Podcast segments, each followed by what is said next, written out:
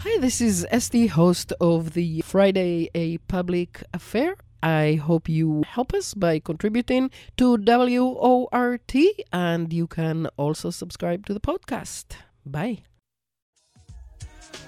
Six foot six above sea level. I grab the mic because I like to take you to another mental level. Low power frequency radio modulation. The big sound from underground, another pirate station. We bring the truth to places No change without struggle.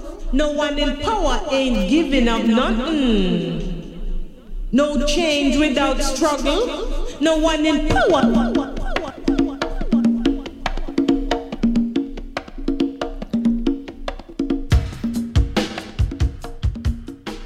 WORT 89.9 FM, listener sponsored community radio, Madison, Wisconsin. And hello, welcome to A Public Affair. I am Esty Dinur.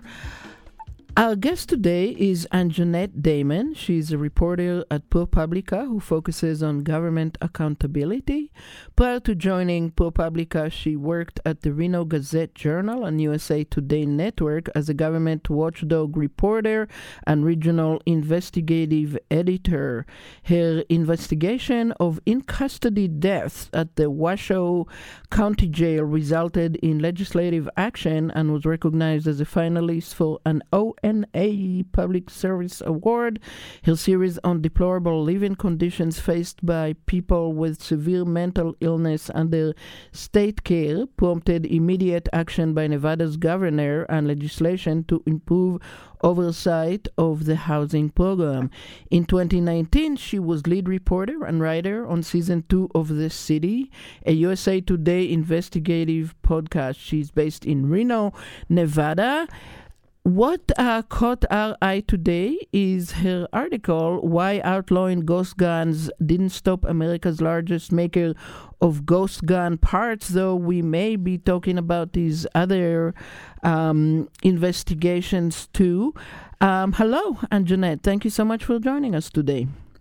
Hi, thanks for having me. So, what exactly are ghost guns? Yeah, it's a. It, they've been around now for a little while, but not everybody's heard of them. Basically, ghost guns are privately assembled firearms. Um, you can make a handgun, you can make a rifle uh, using parts that don't have serial numbers. So basically, you can buy the parts without a background check or complying with any of the country's other gun control laws you can buy all the parts, put them all together pretty easily, and have yourself a virtually untraceable firearm. Um, that's hence called ghost gun um, because when they are used in a crime, um, it, law enforcement really has no way of, of tracking where that gun was was purchased or manufactured or who owned it. Why why is it important to be able to trace a gun? Yeah, that's a that's a good question, and I think some people uh, would argue that that is a violation of the Second Amendment right. Certainly, um, the subject of of the story that I wrote about, who owns the company that makes the parts for ghost guns, would say that. Um, but you know, the firearms with a serial number, police are able to see many times who purchased the gun, where the gun was sold, at what store how the gun was distributed to that particular store, uh, who the manufacturer was. Um, for instance, uh, the the very sad mass shooting in Highland Park this year, um, if I'm remembering correctly, that that rifle was ditched, and uh, law enforcement was able to trace that gun back to the person that they eventually arrested for that shooting. Uh-huh. Okay. How how many ghost guns are on the streets nowadays? What what do we know? I I don't think anybody knows like how what what that number would be. The the statistics that we do have come from uh, police confiscation of guns, um, and so the ATF published some numbers. I'm just trying to to uh, find them here. They they really started coming on the scene in about 2016 and that year um, there was something like uh, fewer than 2000 ghost guns confiscated by law enforcement. Um, in 2021, that number jumped to 19,000 ghost guns confiscated by law enforcement. And again, that would be just a, a, percentage of the overall number that are really out there in circulation. These are just the guns that law enforcement has come across uh, because they were used in a crime. Mm-hmm. But we can see clearly that the use of them has increased significantly. Yes. Yeah. Um, do we know how many of them have been used to commit crimes, including murder, or, or is that also a mystery at this point? I think that I think those numbers are out there. Individual law enforcement agencies are are tracking that. I haven't seen um, specific data on that. Um, something tells me yeah i don't want to say. I've seen i've seen a bunch of numbers but i, I don't want to say anything incorrect. Um, but the yeah the number of guns that law enforcement comes comes across um, have been used either they were um, possessed illegally by someone who wasn't legally able to possess that particular gun or a gun in general or they were used in in a crime like you like you mentioned. Mm-hmm. and what do we know about uh, who uses them so I think it's pretty broad. There are individuals that like to build firearms. Um, they're they're fan, you know, I've seen videos and talked with people and, and read articles about people that it's kind of a, a hobby or a craft. Um, parents sometimes will build firearms with their with their children and you know there's various kits that make this easier to do um, or you can really just do it from scratch. Uh, and you know i don't think that there's anybody in, in law enforcement or policymakers that are saying that kind of activity is something that needs necessarily to be regulated. The problem comes when um, basically criminals want to use guns for criminal activity and they're able to do so without um, the normal uh, tracing mechanisms that are out there. And also the ghost gun kits, and I think this is why ghost guns really proliferated is because companies like Polymer 80, who I wrote about, who's based here in, in Nevada, instead of just like selling the parts piecemeal, they began putting all of the parts together in a kit. And so you're able to buy this kit and use all the parts in the kit um, with your own tools to very easily build this gun. And you don't have to go through a background check. Um, you don't have to be 18 or 21 um, to buy. You can just go onto the internet, buy these kits, build yourself a gun. Um, so law enforcement has seen that occur. They found guns in the possession of people who aren't legally able to possess them. Uh, in Baltimore, they've seen um, criminal rings basically buying in bulk these kits and having these little like chop shops set up where they assemble the firearms and then and then sell them. Um, you know that's that's already an illegal activity. You can't sell um, you can't put together a gun and sell a gun without the right kind of licensing um, so that, that, there are laws that exist to address that. Um, however these this particular product was um, taking advantage of loopholes in federal laws and state laws and in some local laws in order to evade those um, the existing gun control laws that we have. Mm-hmm. Well, so um, let's go to the gun laws, and and I have to say, I think that generally speaking, the gun laws are very weak. Um, I do not object to guns in general, but I do object to um, the way very young people can get AR 15s, about how uh, weak the background checks are when they even exist. Um, and and it seems like this really adds to that. So let's talk about Nevada's Assembly Bill 286 and uh, what it is, how did it come to be, and how it fared from there. Yeah. Um, so Assembly Bill 286 was come to be known as Nevada's ghost gun legislation. Um, it was uh, sponsored by Assemblywoman Jauregui, a Las Vegas Democrat um, who was in the, the majority of the legislature. Um, she sponsored it, the gun, but the bill also was really pushed and um, essentially crafted by um, anti-gun violence groups like Everytown and uh, Giffords Law Center. Um, they saw one, they were responding to violence in in uh, a lot of large cities, mayors and police departments who are starting to see this proliferation of ghost guns. And they were recognizing that most of the ghost guns, the vast majority of the ghost guns that they were coming across, were made from polymer 80 parts. Um, polymer 80 would stamp P80 on the parts, and, and these ghost guns, um, in many ways, became synonymous with polymer 80 on the streets. Apparently, they some streets they're called polys. Um, and so the anti gun violence activists saw Nevada as a special opportunity to um, kind of stem the flow of these parts to the rest of the country. If they could come to Nevada, pass a law that made it illegal to possess or manufacture or assemble um, the parts, the component parts, that would basically put polymer 80 out of business, at least in Nevada. I mean, there would be nothing stopping Polymer 80 from moving their manufacturing facility somewhere else. But if they couldn't possess and transport the parts of the ghost guns from this company in Nevada, then that would go a long ways towards stopping the supply of ghost guns to the rest of the country.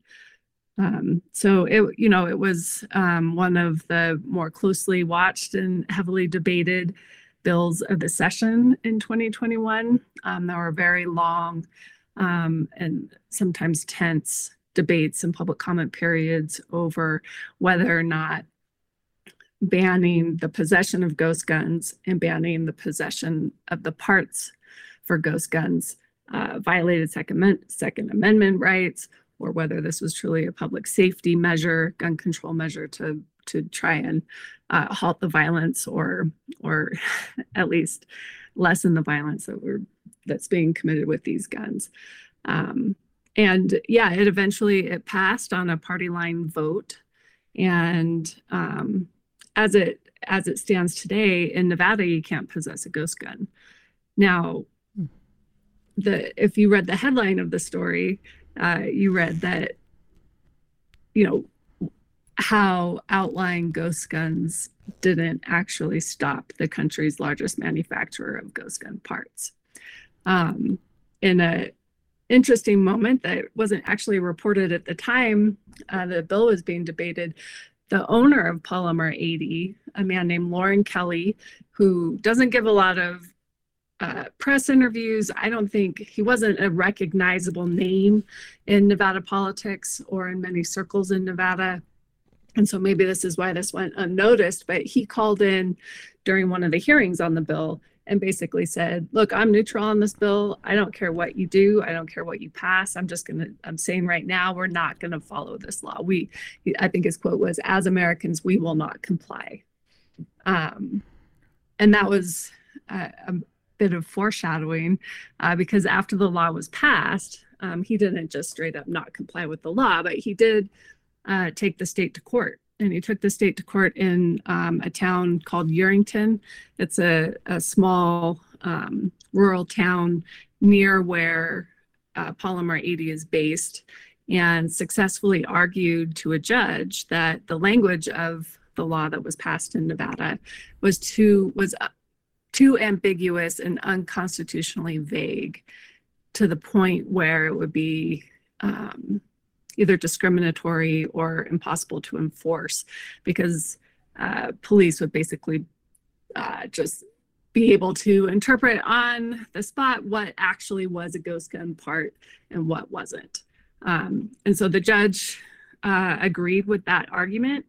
Um, the state obviously put up a, a big defense and said, no, this law defines what uh, a receiver, an unfinished receiver is, or an unfinished frame, and we can talk a little bit more about what those parts are. Um, but the judge vacated the part of the law that would prevent someone from possessing or transporting those main components, the pieces of the ghost gun that Polymer 80 makes. And mm-hmm. so, because of that victory in, in that small courtroom, Polymer 80 was able to continue selling their product across the country. Mm-hmm. What do we know about the judge? Is he one that was uh, nominated by Trump, or do, do, we know much about his previous uh, rulings? Yeah, he's um, he's an elected judge. He was elected by the community mm. where Polymer 80 um, lives. Um, so the people who work at Polymer 80 are in this judge's community. Um, I think what is perhaps notable is that you know the gun culture in rural america can be very different than the gun culture in in larger cities and so you know on the streets of Yerington, Nevada, or Dayton, Nevada, these small towns in um, the rural part of the state, they're not really encountering the kind of violence that's happening on the streets of Baltimore, Baltimore or, or LA, um, for example. And so that that culture um, perhaps like creates a more friendly venue for this kind of this kind of argument and not to mention that the judge's constituents are the people who work work there so you know his the judge's critics yeah i think the judge has a, a strong reputation in nevada i have not seen a lot of criticism of him as as a judge he has decisions that have gone um, before appeal. He has a fairly low error rate, is calculated by some observers that um, watch what happens in Nevada courtrooms. Um, he just he was persuaded by this argument. He okay, so if we want to take a step back and talk about what the law targeted is are these unfinished frames and receivers. So an unfinished yeah. frame is the lower part of a handgun uh, that basically all the other parts are fitted onto. And Polymer 80 creates the manufactures these frames, and because they're only 80% finished, which is where the 80 comes from, they aren't subject to the federal gun control laws. So they're not required to have a serial number on them. Um, but what the judge was trying to decide is like, well, when does it become a finished frame? um, when is it 80% when is it 70% if you just have a hunk of plastic that kind of looks like a gun does is that hunk of plastic subject to this law and he used one analogy in which he wanted to perhaps um, fashion a rubber band gun for his five year old um, if you've ever seen these you know carved wooden um, toy guns that will shoot a rubber band. Um, who said, well, you know, it kind of looks like a gun. Would this be subject to the law? And the lawyer arguing for the state was like, well, no, this piece of wood has you have no intention of creating a firearm out of it. You wouldn't be prosecuted under this law for that. Um, and that's the argument that the state will be taking up on appeal because the state has appealed um, Judge Schlegelmilch's decision in Yerington. Um, so it, it, very well could be that that decision is is reversed. Um, but you know, there's also we, we can talk a little bit more about the the changes that are starting to occur on the federal level to address yeah. this. Yeah, yeah, I was just going to ask you about that because the federal gun bill uh, was signed into law uh, recently following the murders of, of kids and teachers in, in Uvalde and um, several other mass shootings. Um, and the reaction was mixed as it is for it seems everything you know right we we just had the uh, student debt um, not bill, um, but uh, Biden just passed that, and it's um, the right wing, of course, is screaming that it's a lot of money, and the left wing uh, wanted it to be a lot more than it was, and, and it was the same basically with the federal gun bill. But um, did it? To what degree did it? Um, apply to the situation that we're talking about with ghost guns. Yeah, unfortunately, that bill did not address ghost guns at all. Um, you know, that was a pretty targeted uh, piece of legislation that lawmakers were able to get bipartisan agreement on after these tragedies um, occurred around the country or have been occurring around the country.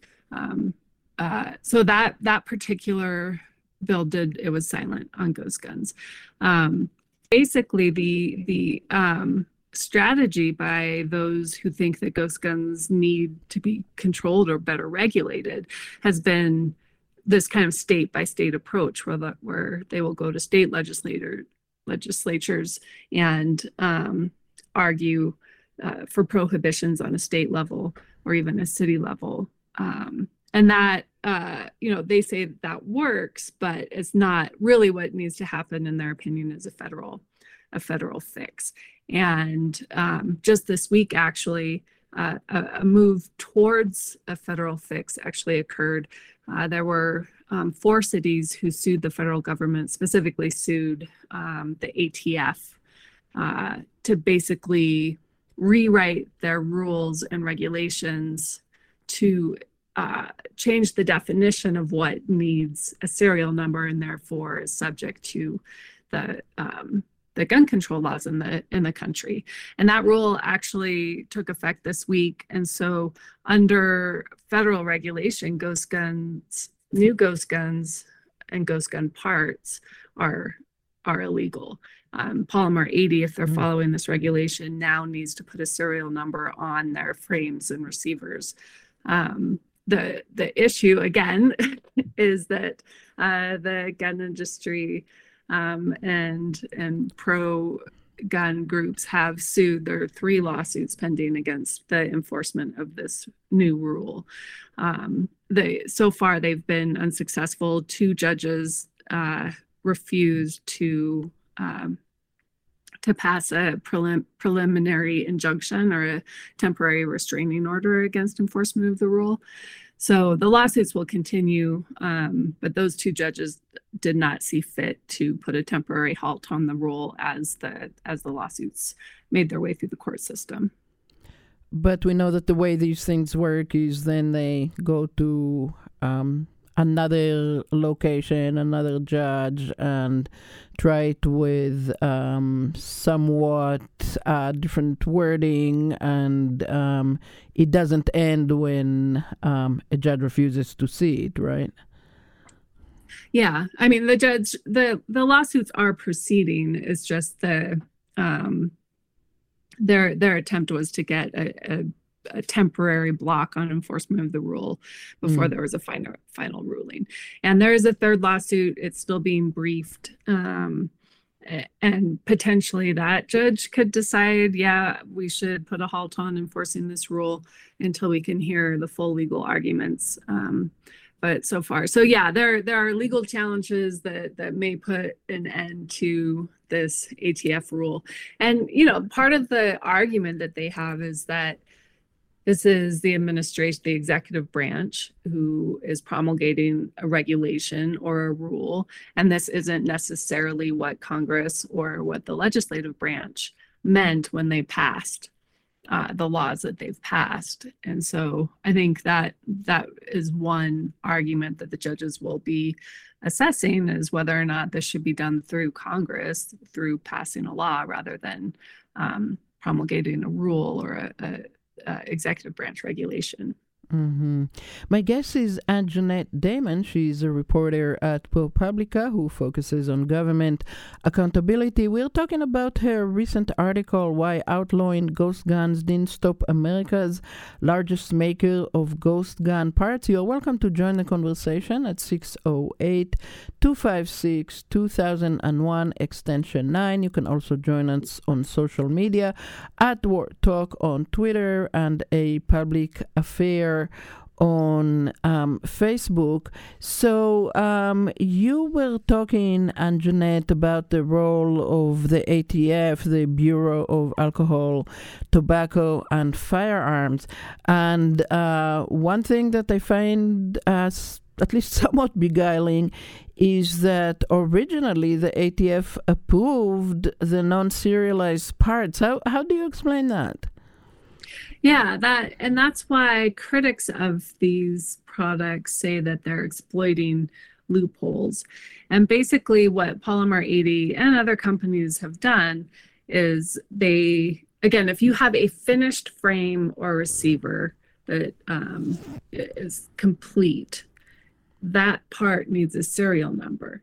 And so, what the industry has figured out how to do is to make that part just complete enough that that it's easy to assemble into a gun, but doesn't complete, but is not fully complete. And so, what what Polymer 80 and other companies did is they took that single part and they took it to the ATF and they said, "Hey, will you look at this part and tell us whether or not this needs a serial number. And atf looked at it and said no you're right. It doesn't have you know the the necessary parts and um, it's not fully machined and it's it's not a complete receiver or frame. So yeah you don't have to put you don't have to put a, a serial number on it.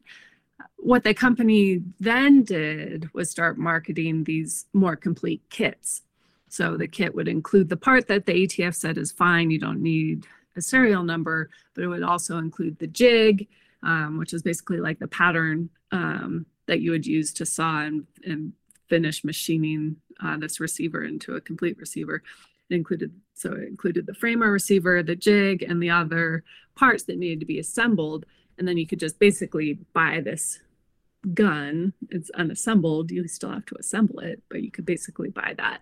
Um, and when after those became popular enough and law enforcement started seeing these at crime scenes and in the possession of of criminals uh, across the country uh, the atf actually did take another look at that and uh, at least two investigators said you know this this actually violates the gun control law, we think. Uh, they got a judge to approve a search warrant and they went in and did a raid of Polymer 80's facility in Dayton um, in, I believe it was December 2020.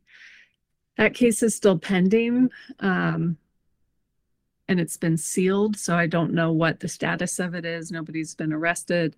Um, Polymer 80 says they're still having positive discussions with the ATF on on that investigation. Uh, but when you read, they they did unseal the search warrant affidavit in that particular uh, search warrant, um, that particular raid, and you know it cited uh, evidence that Polymer 80 was selling these kits to individuals who could not legally possess a firearm, people who had criminal backgrounds. They found some evidence that these guns were being sold um, potentially to foreign countries. Um, and and in their view, when you put the, the frame in a kit with the other parts, it's essentially a firearm and should be subject to the the uh, serial number rules. Yeah, yeah. So um, you said that ghost guns started um, showing up on the streets at around 2016. So that's not that long ago. Tell us uh, more about Loran Kelley and Polymer 80. Um, who who is the guy? Um, when did the company start? Producing these ghost guns? Uh, how many people are employed in that? How much money does he make out of that? What What do we know? Yeah, I can answer some of those questions. Um, again, Polymer 80 is a bit press shy. Uh, Loran Kelley has not um, given a lot of interviews. Um, somehow, uh, I persuaded him to talk to me for about an hour. And during that hour, he repeatedly said, I can't believe I'm telling you so much. I usually, I really don't talk to reporters like this. Mm. but it was a, it was, I would say it was a super interesting conversation with him. So Polymer 80 was founded in 2013 um, in Vacaville, California. Loran Kelley and his father, Loran Kelley Sr., and a partner, David Borges. Um, I think I'm pronouncing his name right. Um, the three of them founded the company again in Vacaville, California. Uh, they found California's regulations and taxes a little too burdensome for uh, the gun manufacturing business that they were in. So they decided to move their company to Nevada, uh, which has um, substantially less less taxes, lower taxes, um, fewer regulations, um, so they just found a more welcoming regulatory environment here in Nevada to pursue their business. Um, in about in 2016, they actually do have a federal man, firearm manufacturer's license. So they also produce your more traditional firearms that have the serial number and that you need the background check for. But the larger part of their business is um, the manufacture of these um, these ghost gun parts um, and the ghost gun kits. We'll see how much longer they're able to sustain that part of their business given the changing regulatory environment at the federal level. Um, but you know, Loran Kelley, um, he's a deeply libertarian fellow.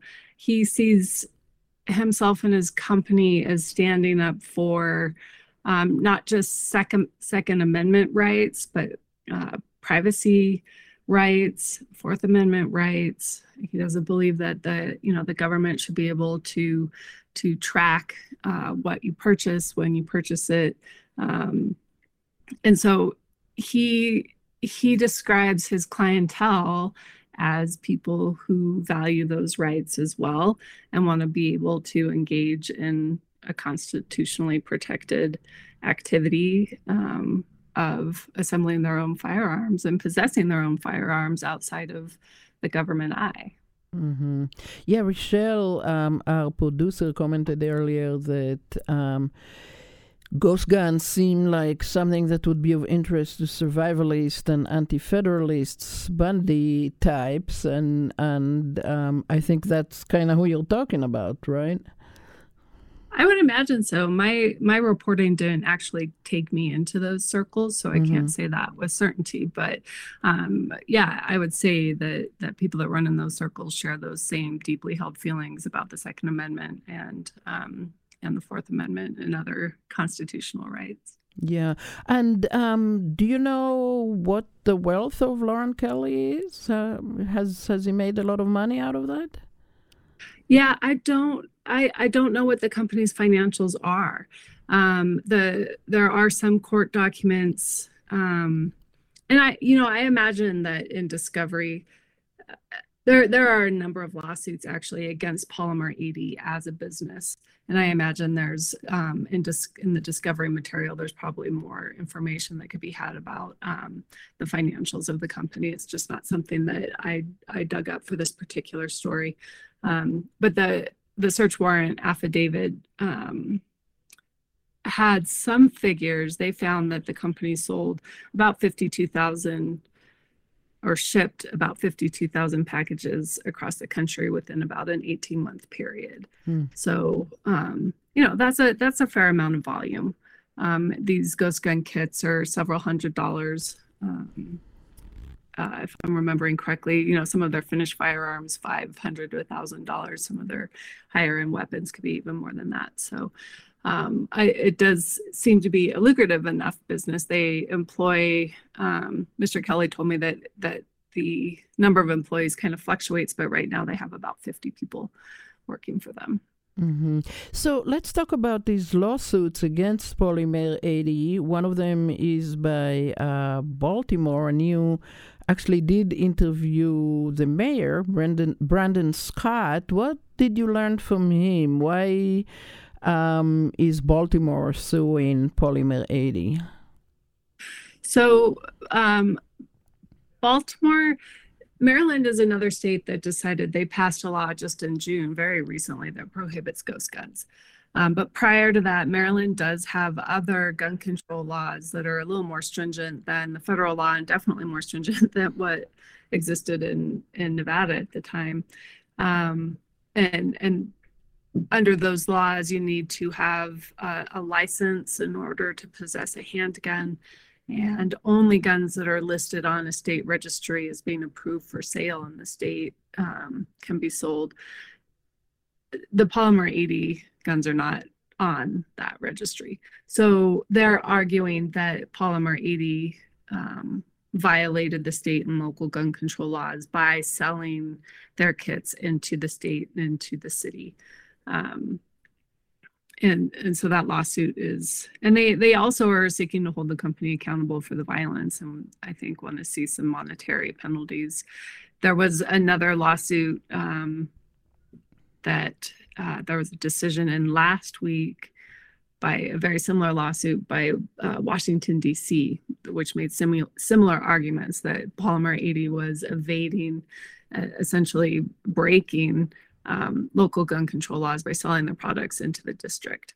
And uh, the judge did find in favor of, of the district and um, assessed about a, if I'm remembering correctly, a $4 million penalty against Polymer 80 hmm. um, for selling those products. So they're they're seeking they're kind of taking this argument to the company itself and saying, look, you are you are um, selling a product that is specifically designed to evade these laws that we have in place and it's resulting in violence in our streets and we think that you should be held accountable for that um, the city attorney of los angeles has sued on behalf of the people of california there were two, um, in a separate lawsuit, two um, Los Angeles County deputies were um, shot by an individual with a ghost gun. They're suing Polymer, Polymer 80 as well. So um, the company has a fair amount of uh, legal challenges on their hands to contend with. Mm-hmm. And um, with your article, at least um, the version that I saw, there is a uh, video titled Fire Sale Dealers Rush to Sell Ghost Gun Parts Before Restrictions Take Effect. Um, is there a big rush to uh, buy more of these guns?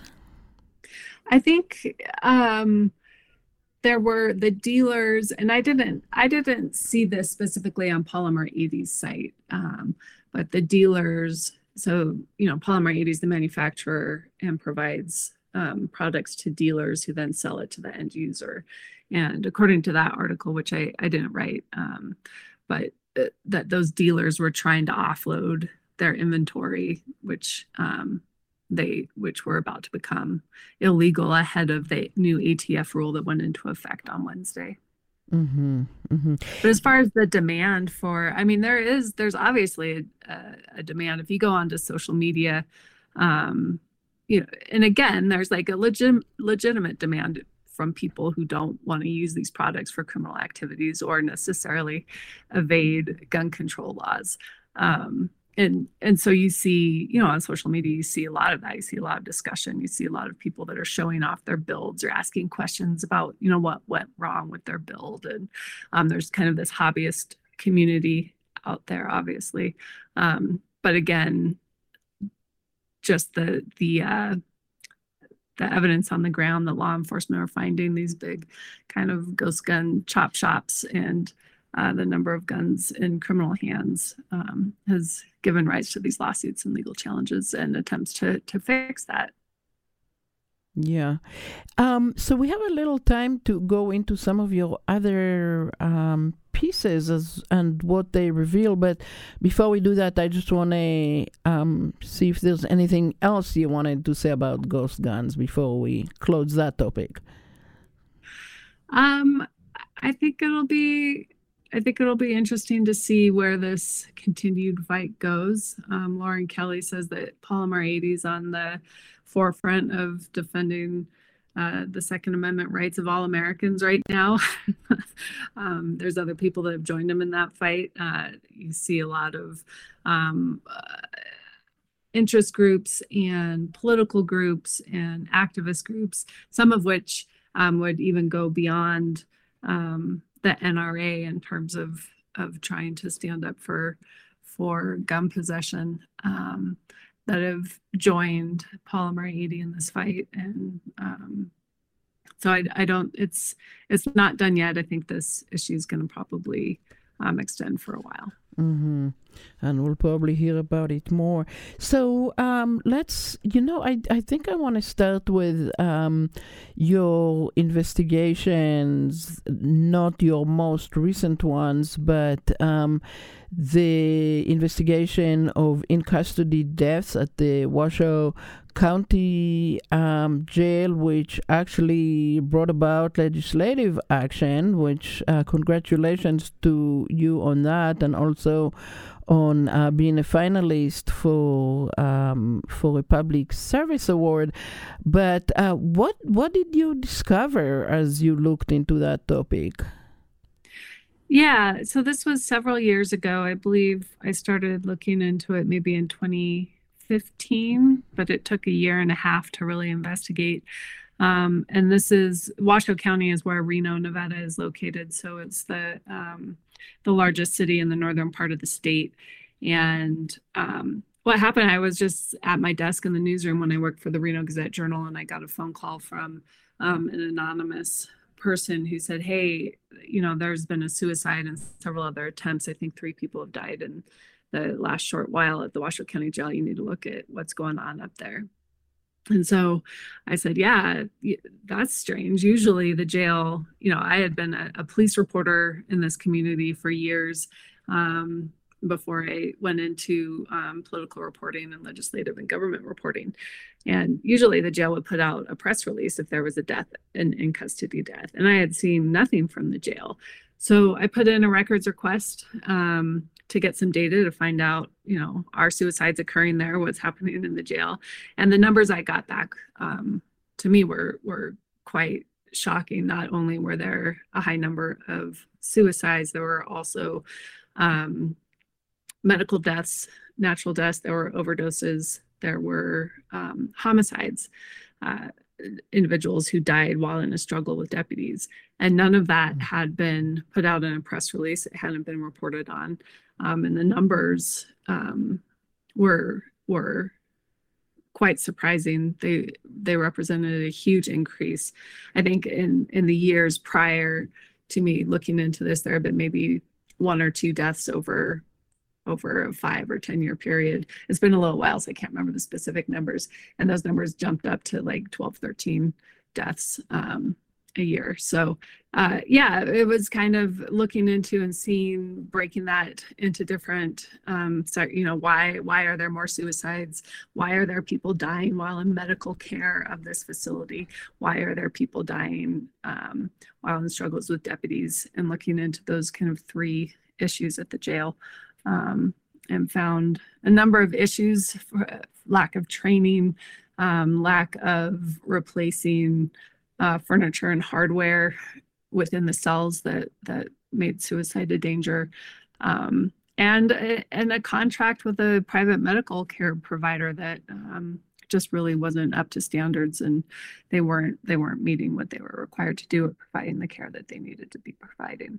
Mm-hmm. So, um, did you get to follow up on it later after the legislative action? Uh, are things better there now? Yeah, there there have been. Uh, it it was several years before someone died.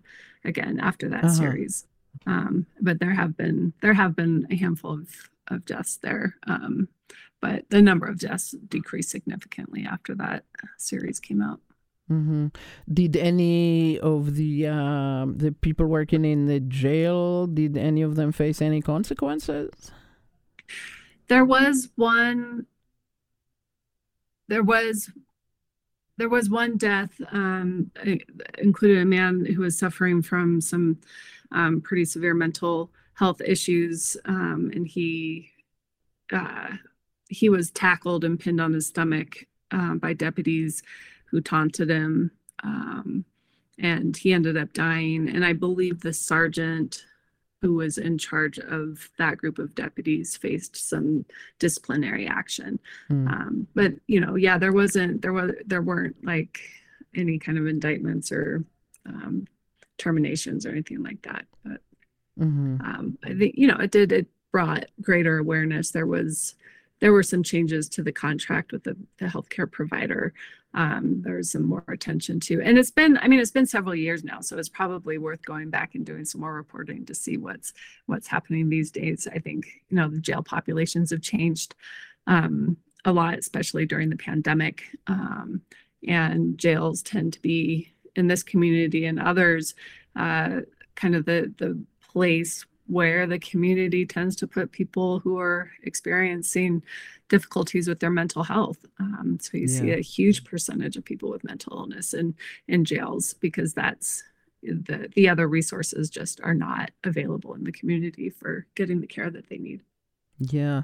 So, um, just briefly, um, just as we were done talking about uh, ghost guns, um, a listener asked, and I don't know if you know the answer, but uh, he asked, Are guns made by 3D printing also becoming a problem today? Um, Rochelle says yes. News recently out of Calgary, Canada, and Houston, and she actually gave me a, a, a link there. But is that uh, something you can respond to very briefly? Yeah, I you know people are definitely 3D printing guns, and it's been a concern for law enforcement. Uh, again, so far the data has shown that the vast majority of ghost guns that are being confiscated by police are made from polymer 80 parts and not necessarily the the 3D printed parts. But there is definitely a market for that. Mm-hmm. Yeah. Um, well, and that also is kind of untraceable, isn't it? I mean, mm-hmm. yeah yeah so that that is the problem.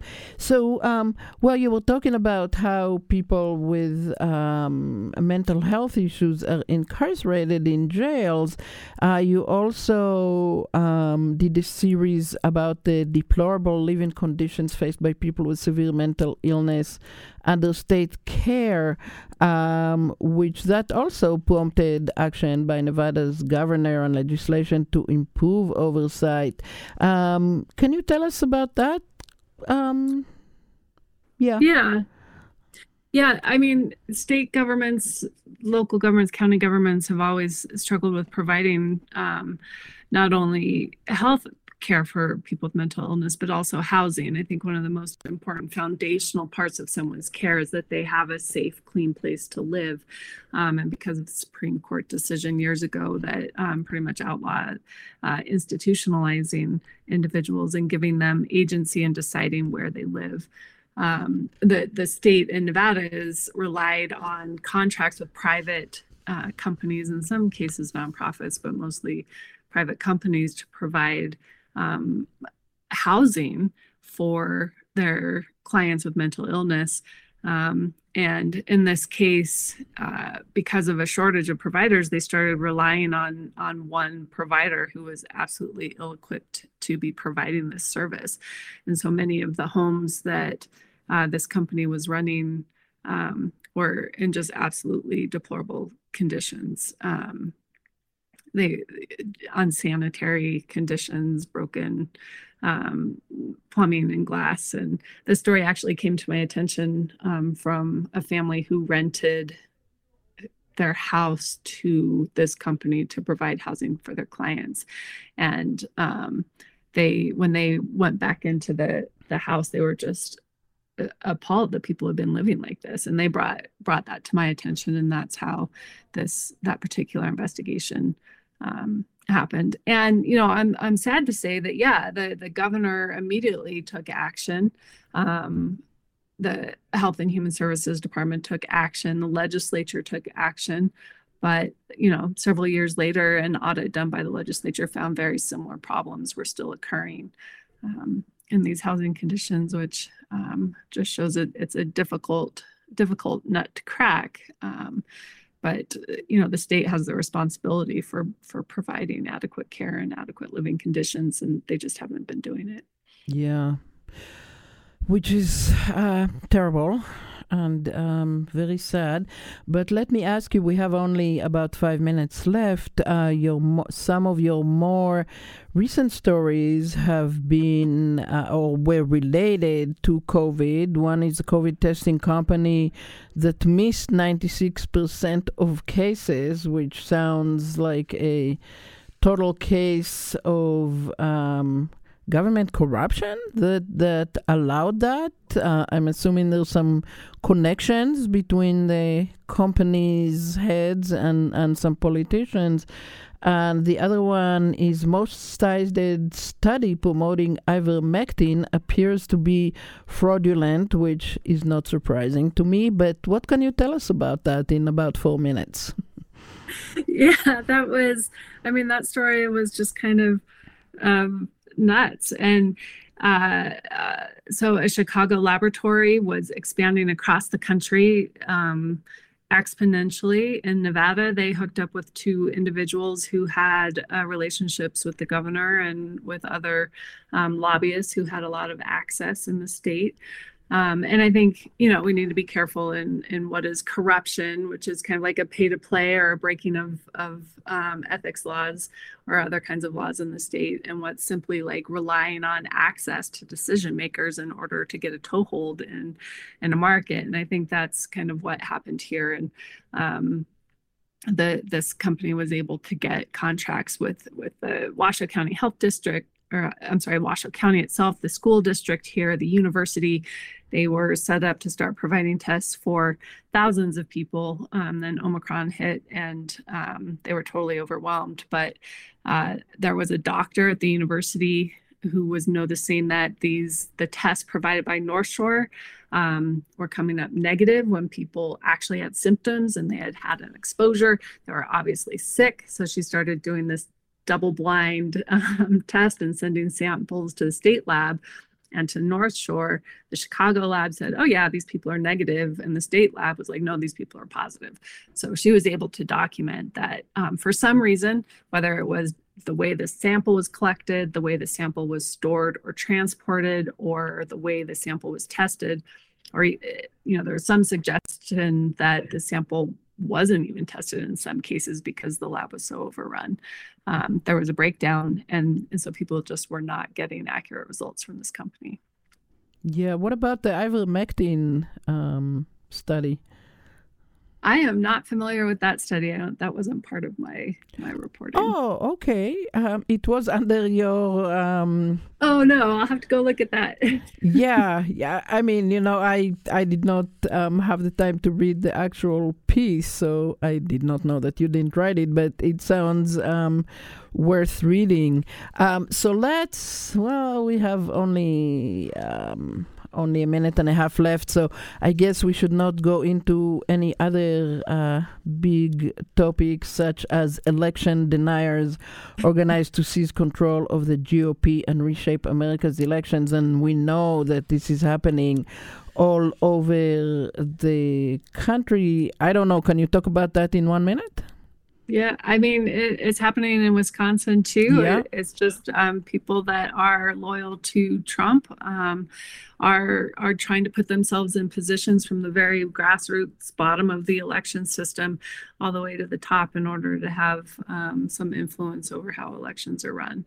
Um, and yeah, we're seeing that in states across the country. Yeah, yeah, they're very well organized and um, I think it is changing the country and not for the better. Um, thank you so very much, um, Anjeanette Damon, reporter for uh, ProPublica, who focuses on government accountability.